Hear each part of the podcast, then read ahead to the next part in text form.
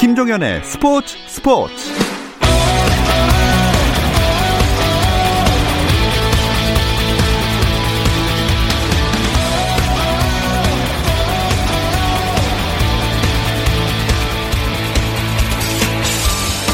스포츠가 있는 저녁 어떠신가요? 아나운서 김종현입니다. 오늘 하루 스포츠계를 돌아보는 스포츠 타임라인으로 김종현의 스포츠 출발합니다.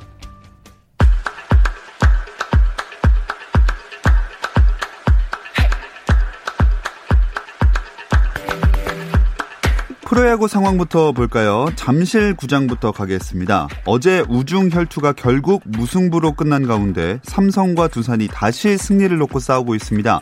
이 경기 1회부터 두산이 넉 점을 뽑아 올리면서 5회 초 현재 4대2로 앞서고 있습니다. 자, 문학구장 롯데와 SK도 어제 3회까지 경기를 했지만 우천 노게임이 선언됐죠. 스트레일리 대 김주한의 선발 대결로 시작된 오늘 경기 점수차가 조금 벌어졌습니다. SK가 2점을 먼저 냈는데 4회 6점, 5회 2점을 롯데가 뽑아 올리면서 7회 초 현재 8대2로 리드하고 있습니다. 광주에서는 LG가 4연승을, 기아는 4연패 탈출을 노리고 있습니다. 3연승을 달리고 있는 LG의 토종 에이스 임찬규와 브룩스의 선발 대결이 눈길을 모으는 경기입니다. 지금까지는 기아의 4연패 탈출이 조금 더 가까워 보입니다. 경기는 6회 말이고요. 점수는 5대0 기아가 앞서가고 있습니다. 1승씩을 주고받은 고척의 위닝 시리즈 주인공은 누가 될까요? KT 대 키움의 경기 팽팽하게 진행되고 있고요. 7회 말 3대2 한 점 앞선 팀은 키움 히어로즈입니다. 대전에선 NC 대 한화의 경기가 이어지고 있는데요. 선두 NC가 한화의 일격을 당하면서 3연패에 빠졌죠. 오늘 경기도 한화가 앞서고 있습니다. 6회 말 진행 중이고 4회 말에 한화가 한 점을 뽑아서 스코어는 1대0입니다. 미국 프로야구 토론토 블루제이스의 류현진이 이적 후 세 번째 경기에서 올 시즌 첫 승을 거뒀습니다. 류현진은 애틀랜타 브레이브스와 원정 경기에 선발 등판해 5회까지 삼진 8개를 잡아내며 1안타 무실점 호투를 펼쳤고 2대1로 승리하면서 류현진은 승리 투수가 됐습니다. 세인트루이스 카디널스의 김광현은 선발 로테이션에 합류했습니다. 세인트루이스 마이크 쉴트 감독은 현지 언론과의 인터뷰에서 김광현이 선발진에 합류해 마르티네스의 빈자리를 메우게 된다고 밝혔습니다. 한편 텍사스 레인저스의 추신수는 오클랜드 애슬레틱스와의 원정 경기에서 1회 선두타자 홈런을 쏘아 올렸는데요. 이로써 추신수는 선두타자 통산 36개의 홈런으로 이 부문 현역 선수 공동 선두에 올랐습니다. 미국 프로농구 NBA에서는 토론토 랩터스가 올랜도 매직을 109대 99로 이기고 3연승을 달렸습니다. 토론토는 프레드 밴블릿이 21득점 4리바운드 10어시스트로 더블더블을 기록하며 팀 승리를 이끌었습니다. 오클라호마 시티 썬더는 LA 레이커스를 105대 86으로 이겼는데요. 크리스 폴이 21득점 7리바운드 6어시스트로 맹활약하며 팀 승리에 기여했습니다. 한편 NBA 이사회와 구단들이 흑인 사회의 경제력 강화를 돕기 위해 자선단체를 만듭니다. NBA는 자선재단을 세우고 30개 팀 구단주들이 10년간 총 3억 달러, 약 3,549억 원을 기부할 것이라고 밝혔고 NBA 선수협회도 재단 설립에 참여합니다. 유럽 프로골프 투어가 코로나19 관련 규정을 어기고 외부 식당에서 식사한 선수를 실격 처리했습니다. 유러피언 투어는 외부 식당에서 식사한 미국의 존 캐틀린과 캐디 네이선 멀루니를 이번 주 잉글리시 챔피언십에 출전하지 못하도록 했다고 발표했습니다. 유러피언 투어에 따르면 캐틀린과 멀루니는 잉글리시 챔피언십이 열리는 영국 하트퍼드셔의 한 식당에서 식사했는데 이는 대회장에 지정된 곳에서만 식사하게 한 코로나19 관련 규정에 위배된다는 겁니다. 캐틀린은 유러피언 투어를 통해 동료 선수들과 이번 대회 관계자들에게 사과드린다면서 투어의 결정을 이해하고 실격 조치도 받아들인다고 밝혔습니다.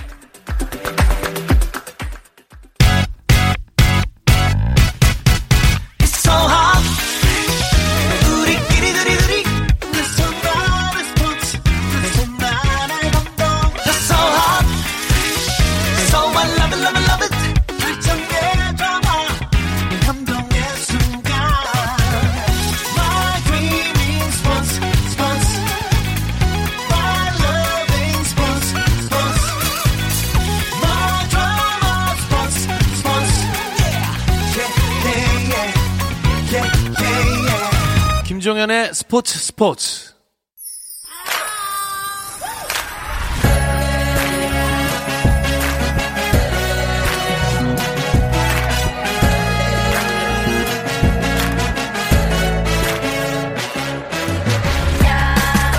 목요일에는 해외 축구 이야기 함께하고 있죠. 라디오의 발롱도르를 꿈꾸는 이건 김정룡의 랄롱도르 시작하겠습니다. 풋볼리스트 김정룡 기자 나오셨습니다. 안녕하세요. 안녕하세요. 김정룡입니다. 그리고 영국에서 돌아와서 자가 격리 중인 이건 기자 연결해 볼게요. 안녕하세요.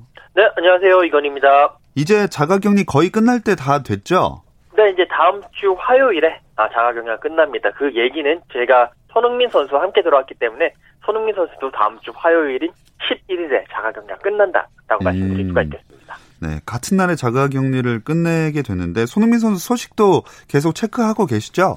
네, 손흥민 선수 자가격리 중임에도 불구하고 손흥민 선수에 관련된 소식들이 계속 들어오고 있는데요. 최근에는요, 토트넘 핫스퍼의 그 레전드들이 2019-2020 시즌에 토트넘에서 가장 좋았던 선수가 누구냐를 선정을 했는데 여기에 손흥민 선수가 뽑혔다는 소식이 들어왔습니다.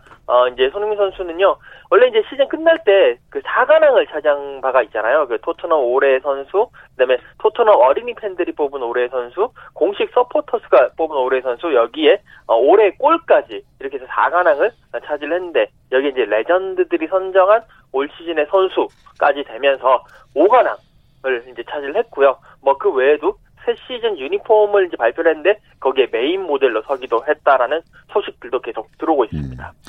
뭐 이런 말하면 입 아프지만 확실히 손흥민 선수가 이제 팀의 핵심으로 자리매김한 것 같아요. 네, 좀 전 얘기한 대로 18-19 시즌, 그러니까 지난번 시즌에는 팀 내 시상식에서 4관왕을 차지했고 이번 시즌도 똑같이 4관왕을 차지했는데 이 막판에 추가로 주어지는 한 개까지 이번에 석권을 하면서 지난 시즌에 놓쳤던 5관왕을 휩쓸게 됐습니다. 쉼 없는 활약의 레전드들도 지난 시즌에는 손흥민을 최고로 꼽을 수밖에 없었던 것 같고요. 손흥민 선수의 기록은 뭐 많이들 얘기했지만 프리미어리그 정규리그에서는 최다 공격 포인트 11골 10도움을 기록했고요. 그리고 다른 대회를 통틀어서도 18골 12도움으로 팀 내 최다 공격 포인트를 기록했습니다. 네, 현재 손흥민 선수도 자가격리 중이기 때문에 뭐 특별한 활동 소식은 없는 것 같죠? 네, 잠시 국내 휴식 또는 활동 후에 9월 중순에는 출국 일정을 갖고 있고요. 이거는 다른 유럽파 선수들도 마찬가지인데 국내에 좀 짧게 체류하는 동안 뭐 이제 스타들이니까 광고나 뭐 개인적인 신변 정리나 이런 것들을 이제 진행하고 이제 짧은 휴식기를 갖고 다음 시즌 준비를 하러 나가게 되겠습니다.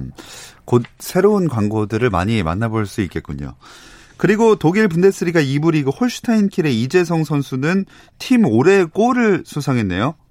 네, 그 홀슈타인 킬의 서포터 팬들이 이제 투표를 해서 올해의 골이 누구냐를 선정을 했는데 지난해 이제 8월 18일에 홀슈타인이 그 칼스루에전에서 나왔던 그 이재성 선수의 동점골이 있습니다. 그러니까 그 당시에 0-1로 끌려가던 상황이었는데 이재성 선수가 수비수가 앞에 있었음에도 불구하고 한 두 명이 앞에 있었거든요. 그럼에도 왼발로 가마차기 슈팅을 하면서 그게 반대편 골대 상단에 꽂히는 이제 손흥민 선수 같은 이제 슈팅을 했었는데 그 골이 올해 가장 멋있었다라고 이야기 이제 그 홀슈타인 킬 서포터들이 그렇게 선정을 했고요.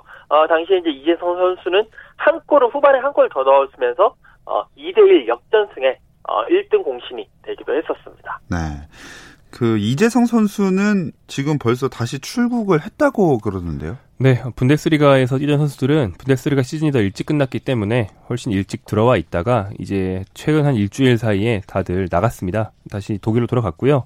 이재성 선수는 코로나19 기간 동안 그 독일에서부터 미용실을 못 갔는데 그걸 머리를 기르는데 썼어요. 네. 요즘 머리 기르는 게 약간 유행이거든요. 뭐 축구판에서만 그런 게 아니고 젊은이들 사이에서 좀 그런 것 같은데 K리그에서도 옛날 라미 선수들처럼 긴 머리 위에 헤어밴드 한 선수들이 좀 늘어났습니다. 그래서 이재성 선수가 자신의 긴 머리가 상당히 마음에 든다고 그래요? 앞으로 기르겠다 이런 출국 인터뷰로 이런 말을 하면서 나갔습니다. 개인적으로는 잘났으면 더 멋있었을 것 같은데 어쨌든 제일 중요한 건 다음 시즌 거취가 되겠죠? 네, 다양한 이적설이 나고 있는데요. 일단은 재계약을 거절하면서 비교적 저렴한 이적료로 떠날 수 있는 발판을 마련해뒀습니다. 이재성 선수의 이적료가 이제 소속팀도 2부 리그에 있는 소규모 구단이고 싼 편이기 때문에 독일이나 잉글랜드의 일부 구단들이 지금 접근하고 있는 걸로 알려져 있는데 부담 없이 꼭 완전 붙박이 주전이 아니더라도 좀 모험적으로 영입할 수 있는 정도의 이적료가 책정이 된 걸로 알려져 있거든요. 네. 좀 이런 게 이재성 선수가 팀을 옮기는데 긍정적으로 작용하길 기대하고 있습니다. 이건 기자, 이런 특히나 또 이유가 코로나19 여파 때문에 재정 상태가 많이 안 좋아서 좀 적당한 조건이면 이정을 허용한다 이런 얘기도 나오던데 맞나요? 네, 아무래도 코로나19 영향으로 인해서 이제 후반기 이후부터는 어느 정도 지금 그 무관중 경기로 치러졌기 때문에 입장 수익 같은 경우가 이제 홀슈타인 킬한테는 상당히 큰 부분 차지는 했는데 그 부분이 들어오지 않았습니다. 그렇기 때문에 또 홀슈타인 킬도 팀을 운영하기 위해서는 다른 쪽으로 수익을 창출을 해야 되고 이 경우에 뭐 이재성 선수뿐만이 아니라 다른 선수들에 대해서도 적당한 가격의 오퍼가 있으면 적극적으로 수용을 할 것 같다라는 그런 분위기도 보도가 되고 있고요. 지금 이재성 선수 같은 경우에는 뭐 독일 뭐 김정룡 기자가 얘기했다시피 독일이라든지 이런 쪽에서도 많이 이제 오퍼가 들어오는 걸로 알고 있고 또 이재성 선수의 그 유럽 에이전트 쪽 파트너가 윌프레드 자하라든지 포스멘사라든지 이런 선수들의 완비사카 이런 선수들의 에이전트이기 때문에 그 잉글랜드 무대에서도 어느 정도 입질이 있다라는 이야기도 들려오고 있습니다. 자, 이재성 선수도 이적하는 모습을 잘하면 볼 수 있게 될 것 같고요. 다른 유로파 선수들 근황은 어떻습니까? 네, 지금이 아까 말씀드린 것처럼 독일 구단들이 훈련 복귀하는 시기라서 권창훈, 정우영, 이 프라이브르크의 두 선수들도 복귀를 했고요. 그리고 프랑스 리그에서 뛰는 뭐 황의조 선수 같은 경우에도 또 벨기에 이승우 선수도 네. 소속팀에 돌아가서 다 시즌 재개를 위한 연습 경기를 소화하고 있는데요. 정우영 선수 역시 이적설이 있는데 선택지가 크게 두 가지인 걸로 알려져 있습니다. 먼저 이전 소속팀인 바이에른 뮌헨이 프라이브르크로부터 정우영을 되사갈 수 있는 계약 조건이 있는 걸로 알려져 있어요. 예. 그래서 바이에른 뮌헨으로 완전히 돌아갈 경우에 최근에 그랬던 것처럼 바이에른 뮌헨 2군에서 주로 뛰다가 1군 진입을 노리는 방안이 있을 거고요. 바이에른 뮌헨이 완전 영입을 이제 하지 않고 그냥 프라이브르크에 남겨둘 경우에는 프라이브르크도 1부에서 뛰긴 좀 이르기 때문에 2부로 임대를 보낸다. 잔트하우젠이라는 2부 팀이 프라이브르크의 자매 구단격이라서 이 네. 팀으로 일단 임대를 보내서 경험을 쌓게 한다. 이런 설이 좀 유력합니다. 네. 그리고 이 논란의 그 이건 기자 김민재 선수는 도대체 어떻게 되는 겁니까? 토트넘 이적설, 뭐, 라치오 이적설, 여러 이적설들이 많이, 이제 돌아다니고 있습니다. 일단은, 현재로서는, 당장의 이적은 쉽지 않아 보입니다. 왜냐면 지금 현 소속팀인 베이징 고안이 김민재 선수를 팔 생각이 별로 없는 것 같아요. 뭐, 일단 기본적으로 뭐, 1,500만 파운드, 뭐, 1,600만 유로 이 정도의 이적료를 이제 자기네들은 부르고 있다라는 건데, 그 얘기는 결국에는 그 정도 돈이 아니면 안 팔겠다. 근데 그 정도 돈을 그렇게 지불할 만한 구단은 없거든요, 아직까지는요. 그렇기 때문에 한마디로 팔지 않겠다라는 뜻을 이제 내비친 거고요. 또 그 중국 슈퍼리그가 지금 계속 이제 얼마 전에 시작을 했고, 김민재 선수도 이제 두 번째 경기부터 나오고 했기 때문에, 베이징 고안 입장에서는 이제 그 리그가 끝날 때쯤, 그러니까 9월 28일 정도 되면 리그 이제 우승 여부가 가려지게 되는데, 그때까지는 계속 김민재 선수를 데리고 있고, 우승이 안 될 경우에는 그때 정도 돼가지고 만약에 유럽팀에서 관심이 있으면 한번 파는 걸 고려해보겠다라는 그런 입장이 계속 흘러나오고 있는 걸로 알고 있습니다.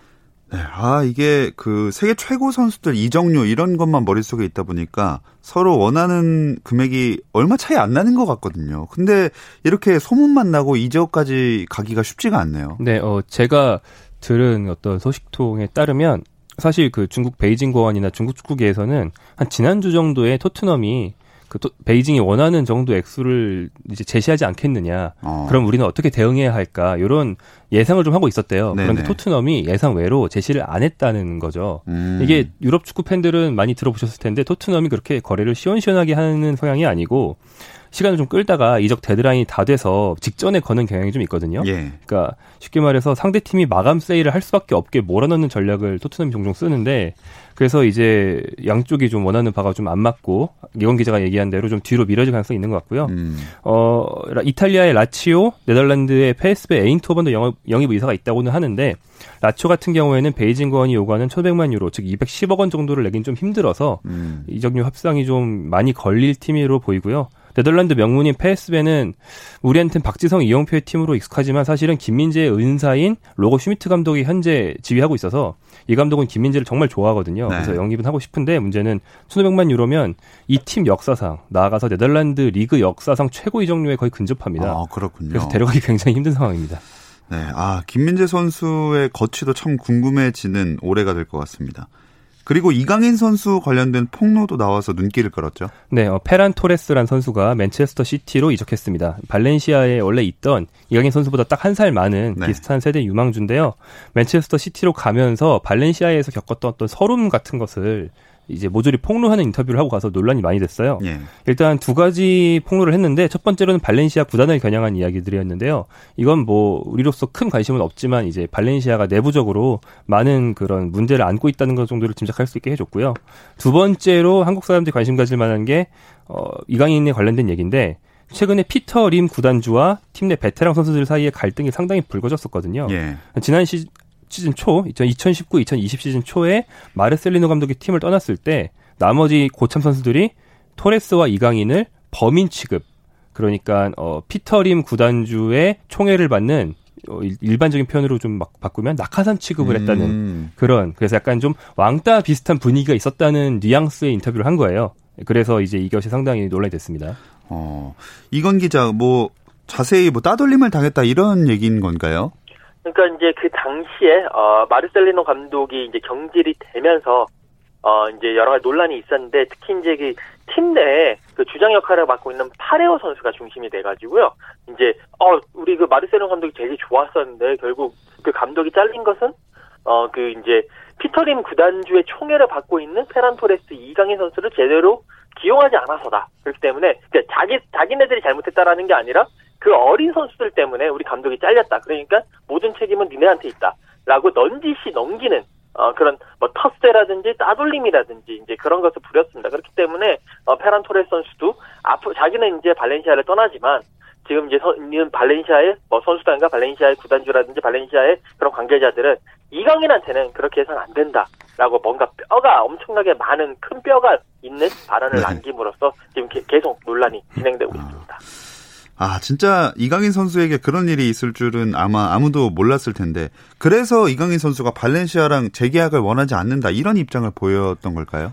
아직 재계약 논의가 본격적으로 진행되지는 않고 이제 재계약 제의를 발렌시아 측이 할 것이다라는 전망만 나오는 수준이라서 이강인의 입장까지는 알려지지 않았습니다만 페란 토레스의 말 중에 그런 말도 있었습니다. 이강인한테 잘해줘라. 나한테 한 실수를 반복하지 마라. 이강인은 최근에 정말 외로웠고 혼자인 기분으로 살아왔다. 네. 내가 챙겨주는데 이제 내가 나가겠지 않냐 이런 말을 했거든요. 이제 발렌시아는 2년 남은 이강인과의 계약을 늘리고 싶다고 하는데요. 토레스의 경우에는 재계약을 제때 안 해서 지금 좀 헐값인 이적료에 맨체스터 시티로 갔거든요. 그런 실수를 반복하지 않겠다는 것 같고요. 재계약과는 별개로 이번 시즌 이강인을 주전 멤버로 쓸 생각인 건 아마 확실해 보입니다. 왜냐하면 어제 유니폼이 공개됐는데 무려 19세 이강인이 메인 모델이었거든요. 네. 스타 선배들을 다 제치고요. 게다가 구단주와 가장 반목하는 걸로 알려진 그 주장 파레오 선수가 떠난다면 파레오가 쓰던 10번 유니폼을 이강인에게 줄 것이다라는 전망도 나옵니다. 게다가 또 페란 토레스랑 어느 정도 포지션도 겹쳤는데 이게 떠났으니까 좀 입지가 확실히 좋아지겠네요. 네, 뭐 토레스는 윙어긴 한데 이강인도 예전 전술에서는 이제 원래 좋아하는 공격형 미드필더가 아니고 윙어로 뛰어야 했기 때문에 많이 겹쳤죠. 예. 팀 내 양대 유망주라는 점에서도 그렇고요. 작년에 이강인이 U20 월드컵 MVP였고 토레스는 유럽 19세 대회 스페인 우승의 주역이어서 팀의 유망주 정책의 두 기둥이었거든요. 기둥 중에 하나가 나갔으니까 남은 한 개의 기둥 이강인에게 힘이 많이 실릴 수밖에 없을 것 같고 또 하비 그라시아 신임 감독이 잔류를 원한 11명 중에 이강인이 있다. 특히나 이강인이 수비가 단점이라 이번 시즌 내내 수비 부담이 클 때 고생한다는 얘기를 우리가 계속 많이 했는데요. 다음 시즌에는 수비 부담 없게 전술적으로 배려를 해주겠다. 이런 계획까지 나와 있다고 합니다. 자, 어떻게 또 이강인 선수의 거취는 결정될지 궁금하지만 잘 됐으면 좋겠습니다. 우리나라 선수들 이야기를 해봤는데 유럽 축구 일정이 아직 끝난 게 아닙니다. 클럽 대항전들 남아있는데요. 이 이야기는 잠시 쉬었다 와서 나눠보겠습니다.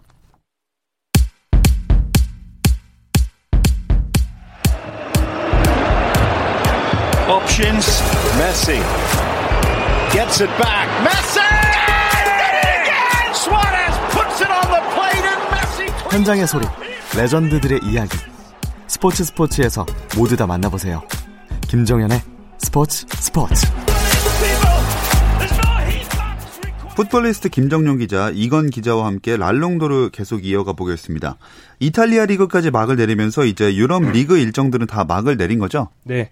유럽 축구 4대 빅리그 가운데서 가장 마지막으로 이탈리아 세리에아가 주말에 종료됐습니다. 변함없는 최강자 유벤투스가 9회 연속 우승을 했어요. 9회 연속은 이제 자체 최고 연속 우승 기록을 계속 늘려나가고 있는 중인 거고요. 네. 사실 유벤투스가 계속 너무 많이 우승하니까 재미없어지는 게 아닌가 하는 우려가 될 정도인데, 일단 개인상을 보면 호날두를 제치고 득점왕에 오른 7호 인모빌레 선수가 36골을 넣었습니다. 이 36골은 굉장히 많은 골의 득점왕이거든요. 이번 시즌에는 뭐 예전에 메시, 호날두처럼 막 50골 이런 괴물은 없었기 때문에 인모빌레 선수가 유럽 전체 득점왕에 해당하는 유러피안 골든슛까지 수상을 했고요. 본인의 세 번째 세리에 득점왕인데 그중에도 이번이 최고 기록입니다. 네. 자, 이건 기자가 그럼 챔피언스리그 또 유로파리그 강등 승격 팀이 어떻게 결정되는지 알려주시죠. 네, 우승을 한 유벤투스는 당연히 이제 챔피언스리그에 올라가게 되고요. 2위 인터밀란, 3위 아탈란타, 4위 라치오까지 챔피언스리그로 가게 됩니다. 그다음에 이제 유로파리그 같은 경우에는요. 일단 나폴리가 코파 이탈리아 우승팀 자격으로 7위를 했습니다만 코파 이탈리아에서 우승을 했기 때문에 유로파리그 본선에 가고, 그다음에 5위 AS 로마가 함께 유로파리그 본선으로 향합니다. 그리고 6위 AC 밀란은요. 유로파리그 2차 예선부터 시작을 합니다. 강등팀은 레체, 브레시아, 스파리, 이제 세리에 베로 강등이 되게 됐고요. 이제 2부 리그인 세리에 베에서는 베네벤토와 크로토네가 올라오고 지금 이제 마지막 플레이오프, 승격 플레이오프가 진행 중인데, 프로시오네와 포르데노네가 지금 이제 홈앤어웨이 마지막 결승전을 치러야 됩니다. 이거는 이제 8월 13일에 결정이 되기 때문에 두 팀 중에 한 팀이 세리아로 올라오게 됩니다. 자, 그리고 MVP는 유벤투스의 파울로 디발라로 선정이 됐더라고요. 네, 디발라가 전체 MVP를 됐습니다. 디발라는 정규리그에서 11골 7어시스트를 기록해서 유벤투스의 우승에 힘을 보탰고요. 상당히 대단한 게 이번 시즌 시작 전에 방출 대상이라서 당시 메뉴였던 루카쿠가 바꾸던지 아니면 토트넘으로 보내버린다 이런 기사가 팽배했거든요. 그래서 그 뒤에 남았기 때문에 사실 입지가 불안한 상태였어요. 게다가 코로나19가 이탈리아를 강타했을 때는 대표적인 확진자 선수였습니다. 맞아요. 무려 4번이나 양성 판정이 반복돼서 6주 동안 이걸 앓고 돌아왔거든요. 그래서 선수 생활을 할 수 있을까 걱정을 많이 받았는데 오히려 코로나19 이후에 더 뛰어난 활약을 보이면서 당당히 호날두를 제치고 MVP를 수상했습니다. 이건 기자, 호날두는 결국 아무 상도 못 탔네요, 그럼? 네, 이번에는 아예 상복이 별로 이제 인연이 없었는데 포지션별로 최우 선수를 타는데 아무래도 공격수 포지션의 최우 선수는 물론 뭐 호날두 잘했습니다만 계속 지금 얘기가 되고 있는 인모빌레가 득점왕이기 때문에 공격수 최우수 선수가 됐고, 최우수 미드필더에는 아탈란타의 고메스, 수비수에는 인터밀란의 스테판 더프레이, 골키퍼에는 유벤투스의 스테스니 이렇게 이제 상을 타면서 호날두는 뭐 이번에는 무관, 그러니까 팀의 우승밖에는 이제 거두지 못한 그런 조금 씁쓸한 시즌이 되게 됐습니다. 근데 호날두가 최다를 기록한 기록이 두 가지가 있는데 리그 최다 슛 시도 즉 난사 1위를 했고요. 예. 오프사이드 걸린 횟수 1위 했습니다. 그러니까 마음 급해서 때리고 들어가고 이 두 가지 부문에서 모두 1위를 네. 한 셈이군요. 네, 이탈리아 리그가 이렇게 끝났고요. 바로 유럽 클럽 대항전 일전이 오늘부터 재개가 됐죠? 네, 오늘 새벽에 유로파리그 16강 2차전이 다시 이제 재개가 됐는데, 사실 원래는 이 유로파리그라든지 유럽 챔피언스 리그가 원래 일정이었으면 5월 말에 끝났을 예정이었습니다. 결승전이 뭐 이스탄불에서도 열리고, 그다음에 유로파리그 같은 경우에 폴란드에서 열릴 상황이었는데 코로나19가 전 세계로 확산이 되면서 결국 리그가 중단이 됐고요. 우에파도 고심에 고심을 거듭한 끝에 잠깐 이제 중단을 시키고 이것을 이제 8월 달에 다시 이제 재개하겠다라고 이야기를 했고, 16강 2차전까지는 각 이제 챔피언스 리그나 유로파 리그가 계속 진행이 되고 있었으니까 그거 나머지 잔여 경기 하고 8강부터는 이제 딴 데서 모여서 한 군데서 모여서 홈앤어웨이 대신에 단판 승부로 8강, 4강 결승전을 하자라고 이렇게 결정을 했습니다. 네, 그럼 오늘 열린 유로파리그 16강전 결과랑 내일도 이어지는 일정까지 한 번에 좀 짚어주시죠. 네, 오늘 새벽에 열린 경기 중에서 가장 관심이 많으실 경기는 이제 맨체스터 유나이티드의 경기 결과일 텐데, 오스트리아 구단인 린츠를 상대로 2-1로 승리를 했습니다. 맨유는 이제 8강에서 덴마크의 코펜하겐을 만나게 되고요. 내일 새벽 가장 기대를 모으는 대진은 일단 스페인 강호 세비야, 이탈리아 강호 AS 로마의 대결이 빅매치겠고요. 그 레버쿠젠과 레인저스, 레버쿠젠의 대형 유망주 하베르츠와 레인저스의 스티븐 제라드 감독의 대결도 관심을 많이 모으고 있습니다. 네. 내일이 끝나야 이제 8강 대진이 다 나온다는 얘기인 거죠? 네, 그렇습니다. 8강부터는 독일에 모여서 하고요. 사실은 이제 16강전도 한 경기로 줄여서 단축으로 치른 인테르밀란 같은 팀들은 이미 독일에 가서 했습니다. 예. 그래서 독일 북서부의 쾰른을 중심으로 뭐 겔젠키르헨, 뒤스부르크 이런 지역에서 쭉 치르게 됩니다. 이건 기자, 챔피언스리그의 경우는 어떤가요? 챔피언스리그는 이제 그 포르투갈에서 이제 열리게 됩니다. 8강부터는요. 물론 16강 2차전이 남아있기 때문에 이번 주말에는 16강 2차전 자녀전을 치르고요. 8강이 이제 모이게 되면 8강은 포르투갈 리스본에 있는 벤피카 경기장 그리고 또 스포르팅의 경기장 두 곳에서 분산돼서 8강, 4강 결승까지 열리게 됩니다. 김정룡 기자가 그 주말 이제 챔스 일정 짚어주실까요? 네, 챔피언스리그가 주말에 열린다는 거 상당히 좀 새롭고 예. 어떻게 보면 챔피언스리그 팬들에게는 좀 반가운 소식이라 할 수 있겠는데 토요일 새벽 4시에 유벤투스와 올림픽 리옹, 맨체스터 시티 대 레알 마드리드 경기가 있고요. 일요일 새벽 4시에는 바르셀로나 대 나폴리, 바이에른 뮌헨 대 첼시 경기가 있습니다. 이게 다 토요일 아침 그리고 일요일 아침인 거죠? 네, 그러니까 이제 월요병을 걱정하면서 월요일 새벽에 볼 일은 없는 거죠. 네. 네, 아, 주말에 열리니까 참 다행인 것 같습니다. 그 토요일 경기들부터 한번 전망을 해볼까요? 네, 이게 16강 2차전이거든요. 일단 맨체스터 시티는 앞선 레알 마드리드 원정에서 승리하고 왔기 때문에 조금 더 유리합니다만 레알 마드리드의 지네딘 지단 감독이 토너먼트 최강자, 챔피언스리그 최강자라서 네. 역전을 할 수 있지 않을까 많이들 기대를 하고요. 유벤투스 같은 경우에는 리옹 원정에서 0-1로 패배한 뒤에 지금 뒤집어야 되거든요. 그래서 유벤투스가 역전해야 되는 입장인데 이번 경기를 위해서 세리아 막판 일정에서 호날두, 디발라 같은 주전 선수들을 다 빼고 다 휴식을 준 상황입니다. 네. 일요일 매치업은 이건 기자가 한번 예상해 주시죠. 네, 바르셀로나 나폴리가 맞붙게 되는데 1차전에서 양 팀이 이제 나폴리 홈에서 열렸는데 비겼습니다. 이제 바르셀로나 홈에서 열리게 되는데 아무래도 바르셀로나가 홈에서는 강하고 또 충분히 휴식을 했기 때문에 바르셀로나가 좀 한 발 더 앞서 있지 않느냐라는 예상이고요.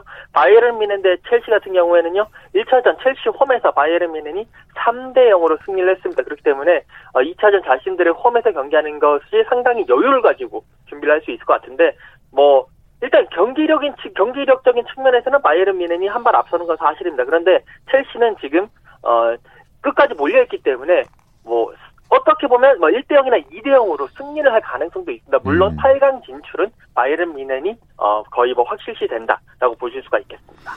네, 그 이건 김정룡의 랄롱도르는 여기서 마무리하도록 하겠습니다. 이건 기자와 김정룡 기자 오늘 고맙습니다. 감사합니다. 고맙습니다. 내일도 별일 없으면 다시 좀 들어주세요. 김종현의 스포츠.